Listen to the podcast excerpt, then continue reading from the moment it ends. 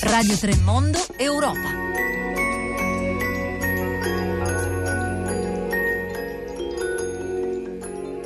In quale ordine di successione siano presentate queste carte risulterà evidente a chi le leggerà.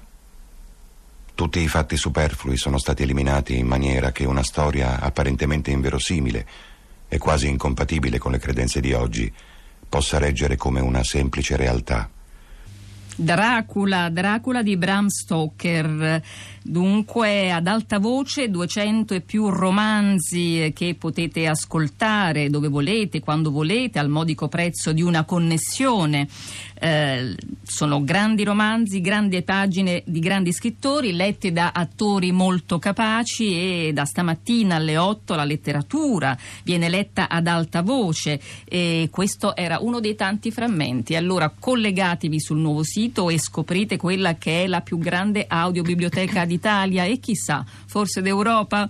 Vedremo allora. Buon ascolto, andate a navigare, andate a sfogliare i nostri audiolibri ad alta voce, 200 100 romanzi dalle 8 di stamattina. Buongiorno da Anna Maria Giordano, benvenuti oppure bentornati all'ascolto di Radio 3 Europa. Adesso magari ascoltate noi, parliamo di Brexit. Parliamo di Brexit e di chi rompe paga. Dunque la separazione è stata non troppo consensuale, certamente, ma ora come si può evitare il peggio? Intanto chi rompe inevitabilmente paga. A Londra potrebbe costare fino a 20 miliardi di euro il divorzio da Bruxelles. I conti li ha fatti il Financial Times e secondo il giornale della City ammonta, proprio a questa cifra la somma che il governo britannico deve pagare all'Unione Europea per regolare i conti e le pendenze del contributo britannico al bilancio europeo. Ma non sono solo questi i problemi di Theresa May e la domanda che si moltiplica e riecheggia è eh, ancora più che mai, ma quanto vi costa, ma quanto gli costa questa Brexit? Anna. Buongiorno, buongiorno agli ascoltatori da Anna Mazzone. Quanto costa questa Brexit? E ancora i numeri potrebbero essere addirittura più alti di questi famosi 20 miliardi. Insomma, Londra sembra essere messa a maluccio. Noi chiediamo ai nostri ascoltatori cosa ne pensate? L'Europa, Bruxelles, deve continuare a essere intransigente con Londra oppure si deve ammorbidire e cercare un confronto, cercare di negoziare quest'uscita che è uno stillicidio in realtà? non è una Brexit lenta, potremmo dire. Scriveteci i vostri commenti con un sms al 335 5634 296 sulla nostra pagina Twitter, Radio 3 Twitter, Radio 3 Mondo e anche su Facebook, sempre Radio 3 Mondo. Vi aspettiamo numerosi.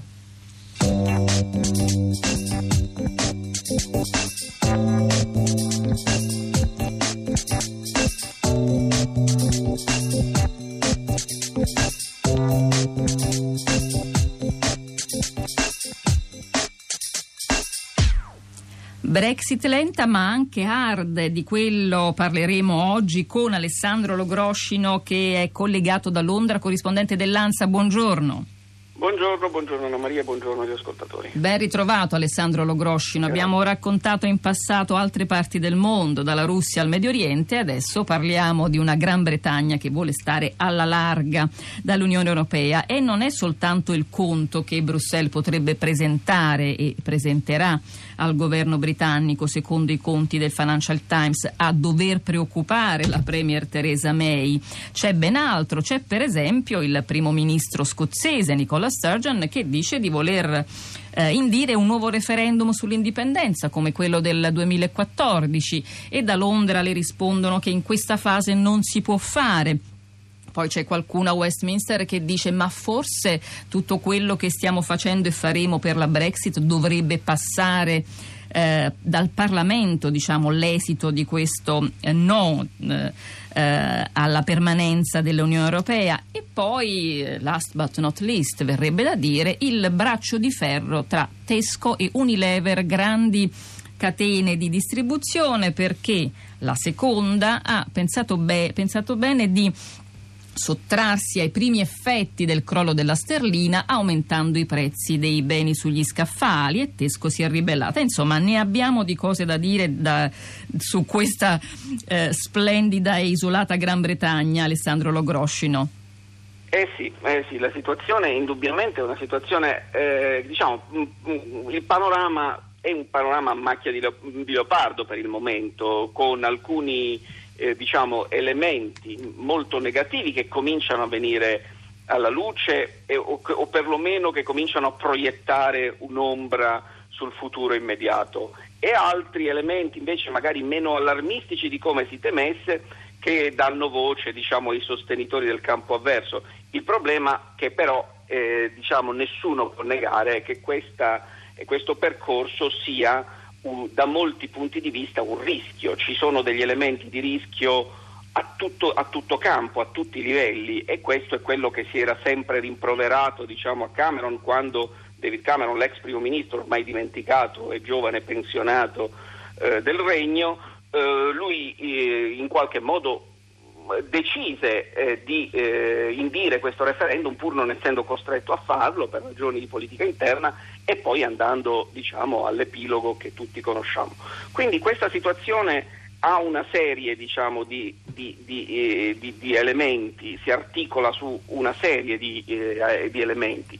C'è l'elemento economico che indubbiamente è quello eh, più immediato e anche quello che forse in, in, fin dei conti inquieta di più perché la, qui è gente, gli inglesi, sono, sono i britannici in generale, sono persone pratiche, soprattutto quando comincia a riflettersi anche sulle tasche dei consumatori. È il caso del, del, braccio di ferro tra Unilever e Tesco a cui facevi riferimento in ultimo, che pare si sia risolto per il momento con un compromesso sui rincari che sono un po' rientrati, in parte rientrate, ma, ma, ma, ma, è, un compromesso temporaneo perché è evidente che alcuni prodotti, quelli di importazione, laddove la sterlina continui a perdere colpi, beh, in, alla fine saranno aumentati, non ci sono, è, un, è, un, è effetti, quasi una legge di natura. In effetti ecco, c'era stata la reazione alla decisione unilaterale di Unilever che è eh, diciamo, il soggetto forse più grande sul mercato, certo. ma è da immaginare che poi la strada non possa essere che questa. Non c'è dubbio, non c'è dubbio. Poi ci sono i costi naturalmente quelli preventivati, il costo del divorzio di cui parlavi, c'è anche il costo diciamo, proiettato in un futuro è un costo, una stima, quindi naturalmente su questo ci sono pareri discordanti, ma insomma ci sono scenari che arrivano a, a, a immaginare 70 miliardi di sterline di calo di gettito per le casse del tesoro britannico nel momento in cui la Gran Bretagna fosse fuori anche dal mercato unico e dovesse ritrovarsi nello scenario più radicale in un rapporto con l'Europa governato esclusivamente dalle regole di base dell'Organizzazione Mondiale del Commercio in questo caso cambierebbe, cambierebbero dire, le condizioni di favore del commercio che attualmente ci sono e, e, e, il costo che qualcuno immagina arriva a questa cifra che è iperbolica e quindi stiamo parlando di, di, di, di, di, di rischi seri. Alessandro, e, e, Alessandro Logroscino, rischi seri. L'ultima copertina dell'Economist eh, era dedicata proprio a The Road to Brexit, eh, diciamo una strada da seguire. Il consiglio del settimanale della City era quello di avere prudenza, usare prudenza. Il consiglio che veniva dato a Theresa May era di non concedere troppo al partito, alle parti più estreme del partito, di non fare errori e di essere cauta con Bruxelles, di saper trattare sul tema immigrazione se vuole conservare delle buone condizioni a, proprio in materia di mercato unico. Eh, proprio a proposito di politica interna, ecco, questo rilancio che arriva da Edimburgo, che peso può avere lo Groscino? Ma, eh, la Scozia indubbiamente si trova un po' in difficoltà, nel senso che il referendum l'ho appena fatto, lo, quello sull'indipendenza nel 2014, l'ho perso seppure di misura e si è ritrovata a subire invece il referendum sull'Europa eh, contro la volontà della maggioranza degli scozzesi. Questo in, dà un, un, un, diciamo, politicamente un, elemento, una leva a Nicola Sturgeon per rilanciare la, l'idea di un referendum, almeno in chiave come dire, intimidatoria. Dice voi ve ne andate, se, se, ci portate fuori, se pensate di portarci fuori anche dal mercato unico, beh, noi scozzesi questo non, non ci piace, I, i conti in tasca, come è noto, gli scozzesi li sanno fare e quindi noi a questo punto ci chiamiamo fuori, cerchiamo di chiamarci fuori. Ci sono difficoltà di ordine legale e costituzionale per un'operazione del genere eh, vi farei notare eh, diciamo, quanto difficile sia il percorso per la Catalogna che ha il governo eh, centrale spagnolo contrario, tanto più che l'Europa diciamo, accogliere la Scozia contro la volontà della Gran Bretagna, tenuto conto delle difficoltà di tipo indipendentista e autonomista che hanno diversi paesi, eh, altri paesi europei, e facevo il caso della Spagna non a caso, Beh, insomma, eh, diciamo, non mi sembra facilissima da percorrere, però indubbiamente è un altro elemento di fibrillazione, è un altro elemento di, di, di forte tensione. Alessandro... Questo non c'è. Alessandro Logroscino, ehm, c'è poi la via autarchica, diciamo, appena accennata, bisognerebbe dire, sembrerebbe anche subito abbandonata, la via autarchica che eh, era iniziata al congresso dei conservatori con le dichiarazioni del ministro degli interni, insomma, eh, con quella decisione di eh, calcolare, di contare gli stranieri e di dire basta, ovviamente decisione contro cui il mondo dell'industria si è eh, schierato eh, immediatamente e poi le rassicurazioni rispetto alla permanenza dei cittadini europei presenti, eh, residenti in Gran Bretagna, insomma tutto rimane uguale, un po' un continuo eh, frenare, un continuo dire non vi preoccupate intanto. Sì, il tentativo è diciamo se c'è una linea, devo dire che poi le dichiarazioni anche qui è un po' un circo, diciamo, è una fase, il referendum ha portato e ha sdoganato ogni sorta di, di, di, di libertà. Di, licenza quasi, perché si parla a volte così, come in modo casuale, poi si dicono le cose, le si disdicono. Eh, diciamo, se vogliamo cercare un, un, un elemento di chiarezza per quello che si può, eh, si può dire questo, la sensazione che loro vogliano più o meno congelare, seppure ottenendo qualcosa in cambio, la situazione di quelli che già ci sono. Non, è, di, è, difficile immaginare delle conseguenze sulle, sui cittadini europei dell'Unione Europea già residenti nel Regno. Viceversa vogliono creare delle condizioni di maggior controllo, di filtro più stretto per coloro che entreranno in futuro. E questo è un elemento centrale perché indubbiamente il voto sulla Brexit è stato un voto su quell'argomento, su quello hanno vinto i sostenitori della Brexit, con, non dimentichiamolo, 17 milioni e mezzo di voti, che è il più alto numero di voti mai espresso dai britannici su qualunque cosa, mai nessun governo, nessun partito ha avuto 17 milioni e mezzo di voti, quindi quella è una, è una è, un, è, una pietra che pesa moltissimo sul dibattito in un paese come la Gran Bretagna. Il, il passo compiuto, per quanto molti lo, lo, ritengano sbagliato, è una cosa che resta. Di difficil, difficilissimo immaginare che possa essere sgomberato e che si possa tornare indietro, infatti è questo quello che ci stanno scrivendo i nostri ascoltatori, tantissimi, Anna Maria i messaggi, la Brexit coinvolge tanto anche al di qua della manica. Stefano ci scrive, hanno voluto la Brexit, se la paghino e se la godano e gli anti-europeisti riflettano, stare nell'Unione è un vantaggio per tutti. E ancora Francesco ci scrive, la UE deve essere intransigente con Regno Unito, Polonia, Ungheria, Repubblica Ceca e Slovacchia, così come rigido con l'Italia. Non ha nessuna logica che Italia, Grecia e Turchia siano siano costrette a fare da prigione a cielo aperto per i migranti senza valide contropartite né punizione di alcun genere. Poi Giorgio, categorico, facciamoli uscire e chiudiamo a chiave la porta. E la Brexit, è vero Anna, è sicuramente un argomento molto pop, un argomento eh, a cui gli italiani si appassionano, peraltro poi in queste ore lo hanno fatto anche più del solito Alessandro Logroscino.